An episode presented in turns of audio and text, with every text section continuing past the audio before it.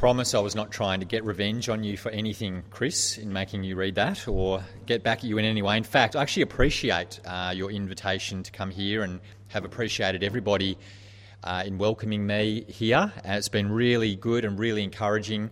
And so when I go back to Crossroads, uh, my church, I'll be able to report back and say, uh, we had a great time at the Rural Bible Forum, and there's lots of really wonderful, godly Christians there, and they'll, you know, they'll be really glad to hear that. So thanks again for having me, and um, thanks, Chris, for the invite. Let's uh, pray together. Lord, um, we um, come now before your word, um, very aware of our need, our need of your spirit to take this word and make it a living word a word which is able to teach, correct, rebuke, and encourage. We ask, Lord, that you would please do that. We are, we are fully reliant on you. We are reliant on your grace just to even um, understand this word and then do what it says. So please help us in every way.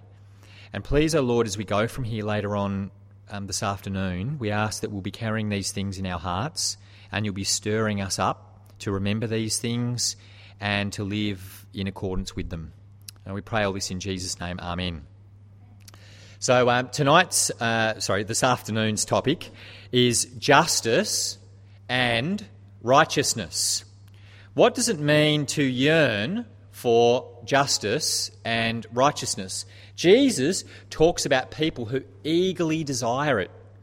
Even, he says, you know, they hunger and thirst for it. They want it so bad. But what does that mean? What do they actually want? What are they after? We know that some wealthy, powerful people, they don't want to see justice and righteousness. And the reason for that could be simple. Their wealth and their power and their privilege relies on injustice and unrighteousness for them to stay rich and stay wealthy. Others have to suffer so they can keep their place at the top of the pile. But for those who do want it in this world, do desire it, what are they yearning for? Justice, and righteousness. Well, this passage explains it in two ways. You need both. You need both. It's talking about David and talks about the victories he wins. That's number one. And then it talks about the goodness he brings. That's number two. So if you're taking notes, there they are. Point one, the victories he wins, the goodness he brings. And, and we're going to see what it means to want justice and righteousness in the world. First of all, then, victories. Have a look at verse 1. In the course of time, David defeated the Philistines and subdued them. And he took Metheg from the control of the Philistines.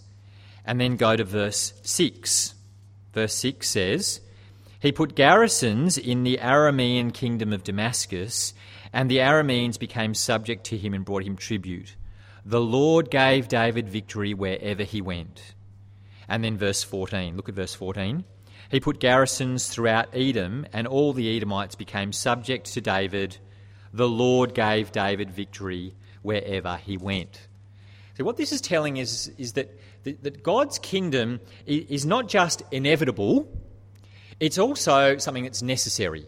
So, God's kingdom is not just bound to happen, nothing you can do about it, nothing you can do to stop it, it's bound to happen. It also must happen. That's because David is the Lord's king. David's kingship belongs to, comes from the Lord. The Lord has made him king. If it weren't for that, to be honest, these verses would just sadly be more fighting in a part of the world where people are still sadly fighting today, if it weren't for that. But David is God's king. He is king uh, after God's own heart, and that changes everything. God has just given David epic promises. We looked at them this morning. God has just said, Your house will stand forever. David heard that. He, he uncovered his ears. Uh, he heard that promise. And he knew, he saw that through him, the whole wide world would be blessed. Some, his son would sit on the throne and be a blessing to all. Through him, justice and righteousness would come to everyone. Justice and righteousness would be across the earth like, like water um, across. And so, not only is the kingdom of God inevitable, if justice and righteousness is going to come in this world, then, then the kingdom is necessary. Not only is it bound to happen, it must happen. And so, these verses show that. They show David's inevitable necessary kingdom happening, inevitable, necessary kingdom for justice and righteousness to come. Um, they, they, they show north, south, east, and west. His kingdom expanding, going out, north, south, east, and west. Necessary, inevitable. Necessary, inevitable. First of all, we go to the north. Uh, no, sorry, we don't go north, we go west. First of all, we go west. That's where the Philistines live. That's verse 1. So, verse 1, you go west to the Philistines. We know already from 2 Samuel chapter 5 that David has already defeated the Philistines. Back then, it was game over. KO. He knocked them to the ground and they never got back up again. Back in chapter 5. And so that's letting us know, as I said earlier this morning, these chapters aren't in a chronological order. These chapters have been arranged purposefully. They're not a day by day account. Um, verse 1 could actually say, over the course of David's reign, or throughout David's reign, or over the time of David's reign. In other words, this chapter, what this chapter is, it's a summary of David's reign, a summary of all the fighting that he did. And one of his accomplishments, one group he cleared away, was out in the west, the Philistines. So he pushed out west. Then we go to the east. That's verse 2. David also defeated the Moabites he made them lie down on the ground and measured them off with a length of cord. Every two lengths of them were put to death, and the third length was allowed to live.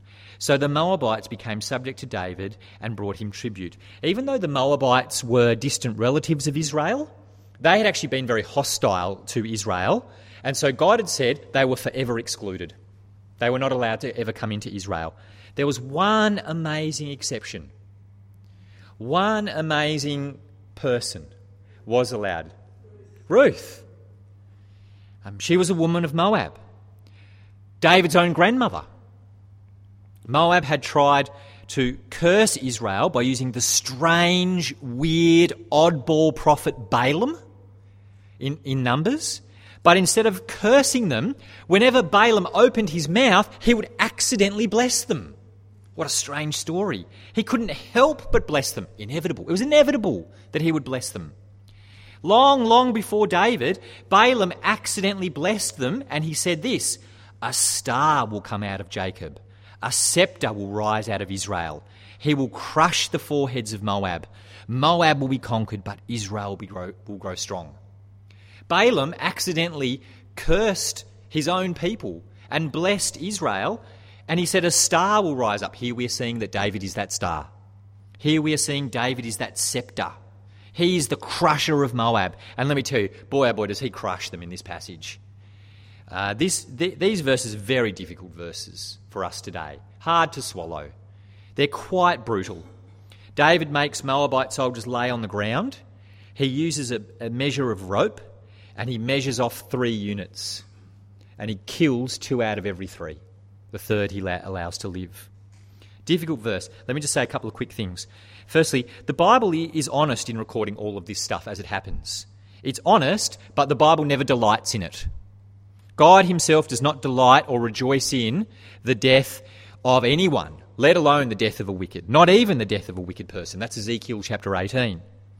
Second, just because the Bible records it doesn't mean the Bible endorses or approves of what is being done here. So David could easily be wrong in what he's doing here when he does this killing. He could actually be making God unhappy.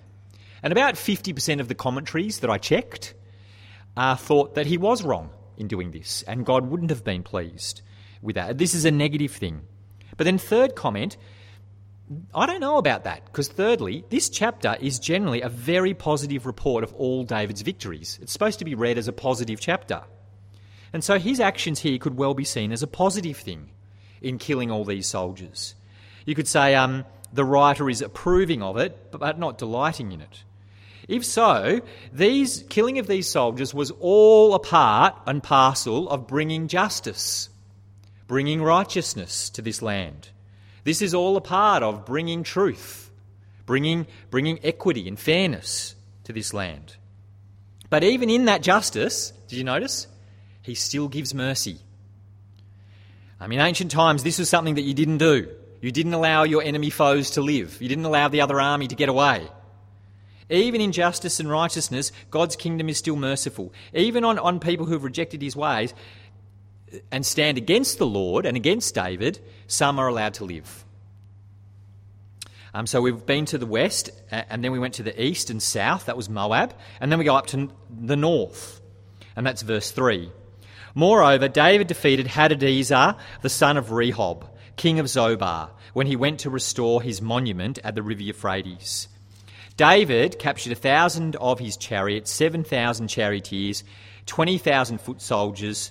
He hamstrung all but a hundred of the chariot horses. Now, this bloke here, Hadadezer, um, Hadadezer actually means Hadad is my help. Hadad was the local god of storms. If you look at this verse, Hadad wasn't really very much help, was he? If Hadad is this guy's help, Hadad really didn't offer much help. Uh, the god of storms has left him hanging. Hadadezer went up for a high five, god of storms just went no. And poor old Hadadezer just did an air swing because his god was not there. Um, it seems to suggest, if you look at these verses, that David has defeated him once already, there in verse 3. Hadadezer is, goes away, licks his wounds, and returns for a rematch to recover his lost territory and his reputation. He's back. But David bashes him up a second time. Um, even when Hadadezer calls on Damascus for help, they are no help. Verse 5 When the when the Arameans of Damascus came to help Hadadezer, the king of Zobah, David struck down 22,000 of them. Help is actually a key word in these verses. Um, it comes up a number of times, the word help. Um, they are no help, is what it's saying. So we've been to the north, we've been to the south, to the east, we've been to the west. Because of these victories, the wealth of the nations is then brought into Jerusalem. Verse 7 and 8, if you, if, you, if you cast your eyes over verse 7 and 8, it talks about the riches of the rebellious. These are the people that don't want to submit to David, but he conquers them by force, and they are forced to bring their treasure in. Inevitable. So, verse 7 and 8, the riches of the rebellious. And then verse 9 and 10 is the wealth of the willing. These are the nations who recognize what's happening and they submit. Some submit, some are subdued. Some repent, some are rebellious. Some are contrite, some are crushed. Some listen to God's warning in Psalm 2, where in Psalm 2 he says, Therefore, you kings, be wise, be warned, you rulers of earth, serve the Lord with fear and with trembling, kiss the Son, lest he be angry and you be destroyed in, in your way. For his wrath can flare up in a moment. Blessed are all who take refuge in him. Some have got that. Some have understood Psalm 2. Uh, verse 11 and 12 then gives a picture of dedicating this wealth. Some have come from defeated enemies, some have come from willing friends. And in verse 11 and 12, David dedicates it to the Lord. See, the Lord gave David victory wherever he went. If he goes to the north, victory. If he goes to the south, victory. West, victory. East, victory. The Lord gives David victory wherever he goes. Uh, that, that's what we're told in verse 6. That's what we are told in verse 14. Literally, it says, the Lord saved David wherever he went. It's what this passage is all about. If he goes down the street, down the main street of Latrobe, the Lord would save him. If he, if he heads it back over this way, back towards, the Lord would save him. If he goes up, if he goes down, the Lord saves him one, one way or another. The Lord saves him wherever he goes. David is the Lord's king. David's kingship belongs to and comes from the Lord. David is king after God's own heart, and that changes everything. Because it means not only is his kingdom inevitable, this is God's king. Of course, his kingdom's going to come. His kingdom is inevitable, but not only, for justice and righteousness to come, it is necessary. The world is full of injustice and unrighteousness. If that's going to change, if this injustice is going to go, if this unrighteousness is going to go, then the kingdom has to come. Not only is it bound to happen, for justice and righteousness' sake, it must happen. Later on, when Mary sings her famous song in Luke 2, in that song, she talks about great kings and nations will be overcome and thrown down in Mary's song. Great kings will be thrown down by the kingdom of the Lord. You know what Mary says in her song? Inevitable. Jesus tells the story of the mustard seed. I love that story. You know, it starts out as the smallest seed of all. So small it gets stuck in your teeth. And you get home from church and you look in the mirror and you go, oh, was that there the whole time? Oh, goodness. You know, and you have to get your toothbrush out to get. The, that's how small it is. It's in your teeth. But Jesus says by the end it'll be a shrub, the biggest shrub in the garden, and even the birds can perch in it. That's how big it is. You know what Jesus is saying by that parable? He's saying the kingdom is inevitable. It's going to happen. The smallest thing will one day be the greatest. Paul's letter, called Philippians, talks about how every knee will bow, every tongue will say Jesus is Lord. You know what Philippians says? Inevitable. Famous, infamous book of Revelation the kingdom of this world has become the kingdom of our Lord and Christ, and he will reign forever and ever. Inevitable. Jesus is the Lord's king because Jesus' kingship belongs to and comes from the Lord. Jesus is king after God's own heart. And that changes everything. Because of who he is and what he's done, his kingdom will stand. But it's not just inevitable, it's not just progress, like some big multinational corporation or a new world government or something. The rule of the Lord isn't just inevitable. For justice and righteousness' sake, the rule of the Lord is necessary. The rule of the Lord, it has to happen. As I said, this world is full of injustice, it's full of unrighteousness. How, however, you want to tell the story. I mean, you can start out by you could talk about the, um, the goodness of the world. When God made the world, He made the world good, and, uh, and, and He loved all He'd made. As well as goodness and love, God instilled in our world wisdom and purpose. So there's a right way to live. Each thing has its time and place in this world. Uh, so you can start off by talking about the goodness of the world. Or, on the other hand, if you don't want to start there, you actually start off at Genesis chapter 3. And you can actually start off and you can talk about human sinfulness because human sinfulness spoiled the goodness of the world. Humans were unwise. They, they did not have the wisdom, they could not see. They, they rejected God's wisdom and love. They rejected his law and his word, um, his rule and his authority, and sinned.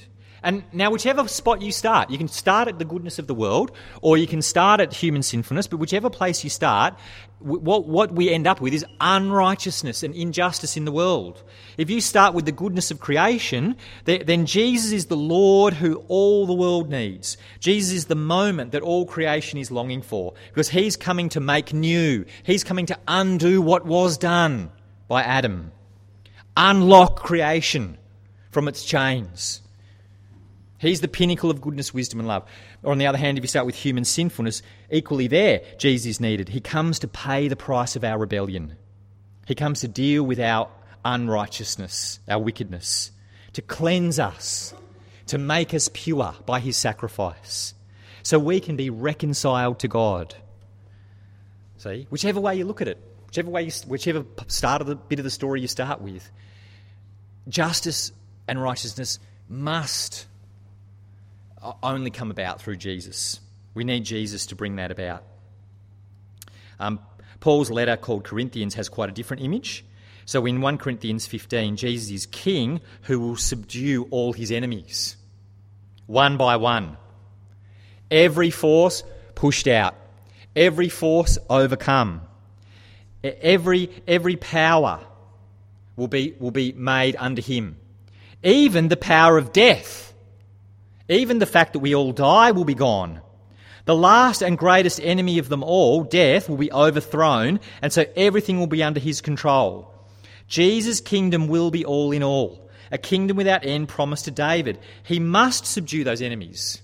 When I was growing up, I used to love Asterix comics. Do you guys remember Asterix? And um, the story goes that all Gaul is occupied by the Romans except for one crazy village of Gaulish people. And the reason they're able to resist the Romans is because their druid, Getafix, mixes them special magic potion. And whenever the Romans come near, you know, they, they, they, they punch them and it leaves their teeth and their sandals behind. They punch them, but they go flying up in the air except for two teeth and two empty sandals. You know, and it's the idea that, that all Gaul is occupied and subdued. Ah, but there's one. Ah, there's one little corner holding out. See, the thing is, Jesus' lordship cannot, cannot be complete. Jesus cannot hand the kingdom back to God if there is anything that remains, if there is any sin, if there is any death, if there is any injustice, if there is any unrighteousness. If, if Jesus is to truly be Lord of all, he must rule over all, which means all sin, all death must be conquered, must be ruled over. And so now you see what I'm saying? This is not just inevitable, it's necessary. Um, I received a letter by airmail a few years ago from a South African law firm addressed to me, Daniel Shepherd. And it was from a, uh, a lady in South Africa. Well, the law firm were representing a lady in South Africa, and it informed me that um, she'd left me her inheritance. It was at $7.8 million. It was, a, it was a brilliant letter. I should have brought it. It had like a stamp and a seal and a signature. And, and of course, all I had to do was make contact with this uh, law firm to collect my $7.8 million. Spam. It's what we call nuisance letters, nuisance phone calls, nuisance emails, even nuisance house callers. Today we call this stuff spam. Bill Gates, founder of Microsoft, famously said back in 2004, he said that, quote, within the next two years we will have solved the problem of spam. He said that in 2004. Today, that is seen as one of the worst ever tech predictions. Because today, uh, what is it, um, 2004, 13 years later, it's estimated that 92% of all emails sent are spam. 92. People say that with the technology that we have, combined with human greed, we will always have spam. It is inevitable. Jesus' kingdom, inevitable, certain, for sure bound to happen. But unlike spam, which we don't need, Jesus' kingdom is necessary. If we're ever going to see justice and righteousness come, his kingdom must come. Only with him as king over all will things be as they should. Even David could not bring this about. In fact, David was never promised that he'd be the one to bring it about anyway. Do you remember? We saw it before lunch. It was his seed, it was his descendant, one from his own family who would rule forever. And that one is Jesus Christ the Lord who is so powerful he will even rule over sin and death. And so, if you hunger and thirst for righteousness, if you read or watch the news and you regularly find yourself troubled when you do, oh, I can't believe this. Ah, oh, this is terrible. You, you say things like, I thought I'd seen it all. I thought I'd seen it at its worst. I, I, thought it couldn't get any worse than it is. If, if you regularly find yourself lamenting over the horrible and bizarre things that happen, and you say, I just don't understand how people can do what they do. If you hunger and thirst for righteousness, then become a part of Jesus' kingdom. Because his role is to put away all unrighteousness and all injustice. And he is going to do that from now until that great day at the end. Blessed are those who hunger and thirst for righteousness, because in Jesus' kingdom you will be filled. That's what he says. If you hunger and thirst for it, in my kingdom you'll be filled. You'll be full. In his kingdom, your longings will be satisfied and your desires will be met, and your needs for righteousness will be complete. But how can his kingdom actually be good? Um, can his rule actually be good? See, this is, this is a worldwide rule we're talking about here. Australians, like all people, we're very suspicious of things that are worldwide, aren't we? A worldwide company, a worldwide government, a worldwide corporation. Oh, I'm not so sure about that. I don't want, I don't want power to be in the hands of just a few, that much power to be in the hands of just a few. So, is his kingdom actually good? Will his rule actually be right? Well, that brings us up to point two. So, so point one, the victories he wins. That was point one, the victories he wins. And then point two, the good he brings. Have a look at verse 15. David reigned over all Israel, doing what was just and right for all his people. Joab, son of Zeruiah, was over the army. Jehoshaphat, son of Ahilud, was recorder. Zadok, son of Ahitub, and Ahimelech, son of Abiathar, were priests. Seraiah was secretary. Benaiah, son of Jehoiada, was over the Kerethites and the Pelethites. And David own, David's own sons were priests. So, verse 15 talks about justice and righteousness. over Israel. And then 16, 17, and 18 is an example of that justice and righteousness coming. Verse 15 talks about his equity. Everyone got the same, and his care. And then 16, 17, 18 is an example of that equity and care lived out. And it comes out in programs, in structures, in positions, and people. And he has himself overall as the High Court, where people could, to, could bring their appeal. Um, they could bring their injustice and unrighteousness to the very top. It's interesting, isn't it? David knows what we know in a modern society. Part of doing what is just and right is setting things up so that people get a fair hearing, so that everyone's treated equally, that people are treated consistently. You know where you stand. See, some structure or some tribunal may look and feel impersonal, uh, some database that your church wants to put in place to capture everyone's needs may feel um, uh, very impersonal to you. But if it provides for everyone to receive equal, fair, and consistent care, then it can actually be very loving, very good. David's rule was inevitable, David's rule was necessary, but they, they didn't need to fear that rule, worry about that rule. Oh, maybe he's got too much power in his hands. Because his rule is justice and righteousness and equity and care. You see that in what he sets up. You also see it in who he sets it up for. So it's just what he sets up, but who does he set it up for? David rule over all Israel, doing what is just and right. So it wasn't just everywhere, remember? North, south, east, and west, everywhere bringing his justice and righteousness. It wasn't just everywhere, but it was, it was everyone. It was men and women and boys and girls. All Israel received what was just and right from his hand. David's rule and kingdom was a place for all people. So you see it in what he sets up, structures. You see it in who he sets it up for, all the people. You see it in what resulted. David reigned over all Israel, doing what was just and right for the people. Just. Justice. Let me tell you, if you read the rest of 1 and 2 Samuel, this is what Israel's leaders were notoriously bad at doing justice.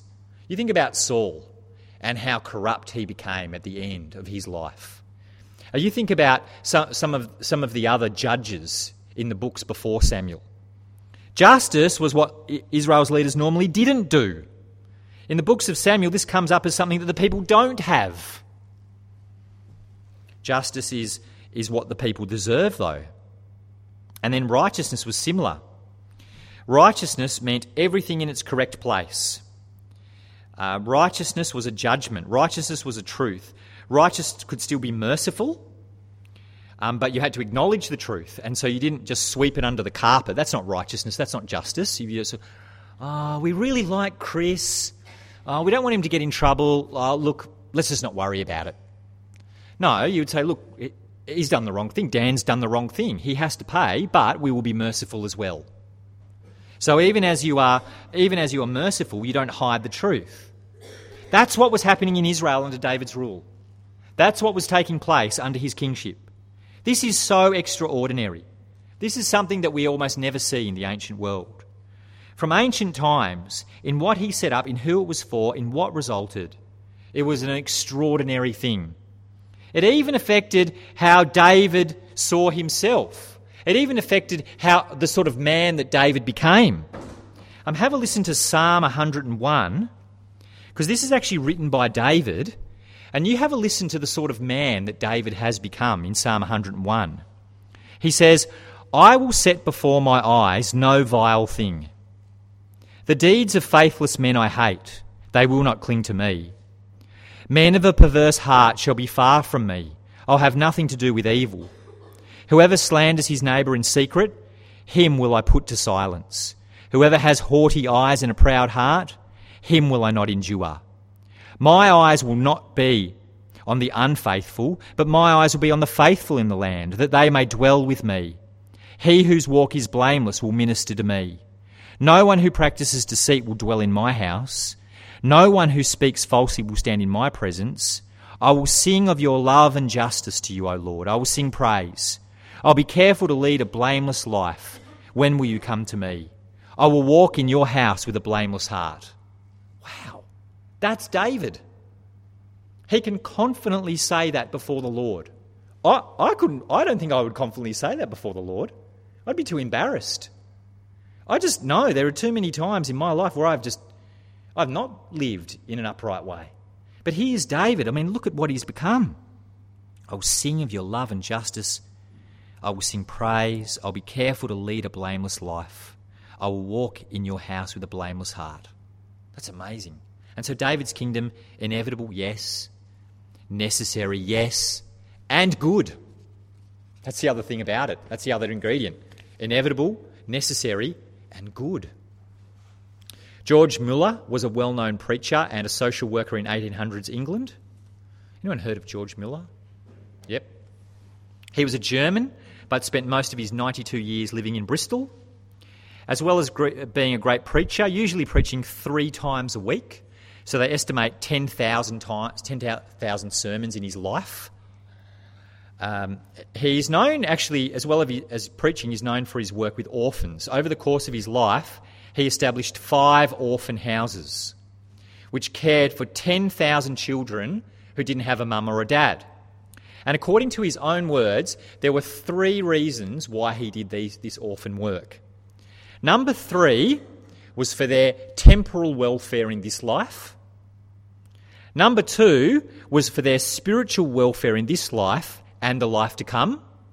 And number one, the greatest reason, was to show how God is good and people everywhere can trust him.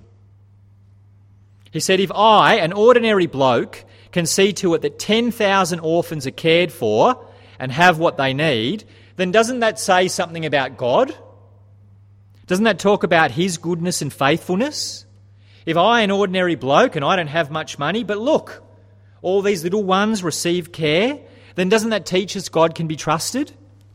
Now, a cynical person might say, well, George, you're hardly an ordinary bloke.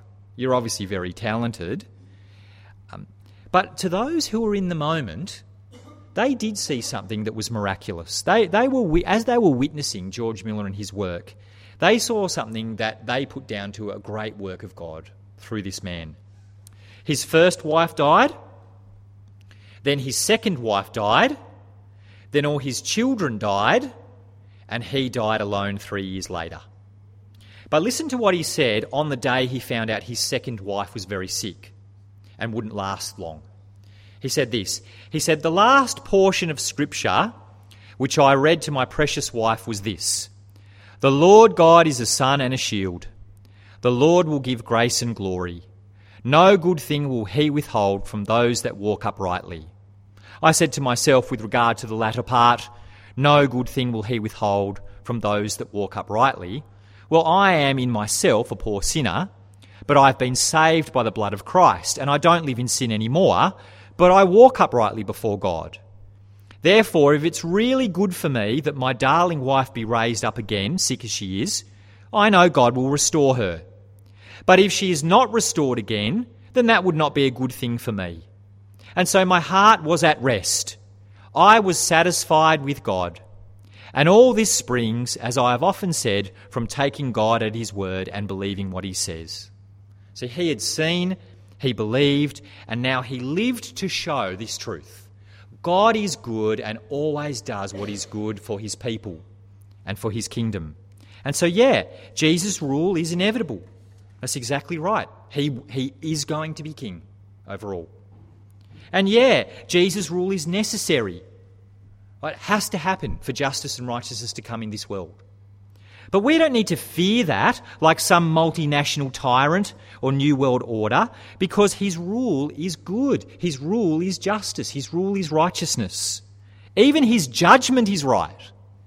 Even his judgment is good. In John's Gospel, he says it. My judgment is good. My justice is right. You can trust me. His judgment is good news because he is the one who brings, brings this justice and he's not hard hearted. He's not a vengeful tyrant. He's not a leader with a mixed track record. Oh, I don't know where I stand with Jesus. But he's one who is merciful, and we know this because he laid down his life. When you trust Jesus, you are trusting a good Lord. Did you know that? When you trust Jesus, even his judgment can be said to be good. Good for you, good for this world. Did you know that? There is no mixed track record with Jesus. There's no question marks over him. There's no shady thing in the park, skeleton in the closet. You know that, don't you? It says, it says something to us all here um, as we close. Some of us are a bit guarded. We're cautious about who we let into our lives, about the information we share about ourselves. We're private people. We're private people. Um, some of us um, um, can be quite guarded. Uh, it, this is saying something to you. It says, um, don't be guarded with Jesus. Don't be private with Jesus. Don't keep yourself back when it comes to Jesus. You don't need to fear him. You can open up your heart and let him in. You can reveal who you really are to Jesus. He's not going to abuse that information. He's not going to send it out to, um, to, the, to the lawyers over in South Africa and then they'll send you a letter like the one I got. You know, $7 million for you. He will do what is just and right by you. So it says something to the cautious, guarded, private type. He will do what is just and right. Um, some of you here aren't cautious, guarded. You, you let, you're wide open. Um, you've let him in. You, you, you're so glad. You rejoice to be walking with Jesus. And that's great. You've got a great faith and you're sharing it. You're sharing it with others, you're sharing it with your children, your family. Um, that's wonderful. And I want to keep on urging you to go forward in that way. As Peter says, though you haven't seen him, you believe in him. And though you haven't looked at him, you love him.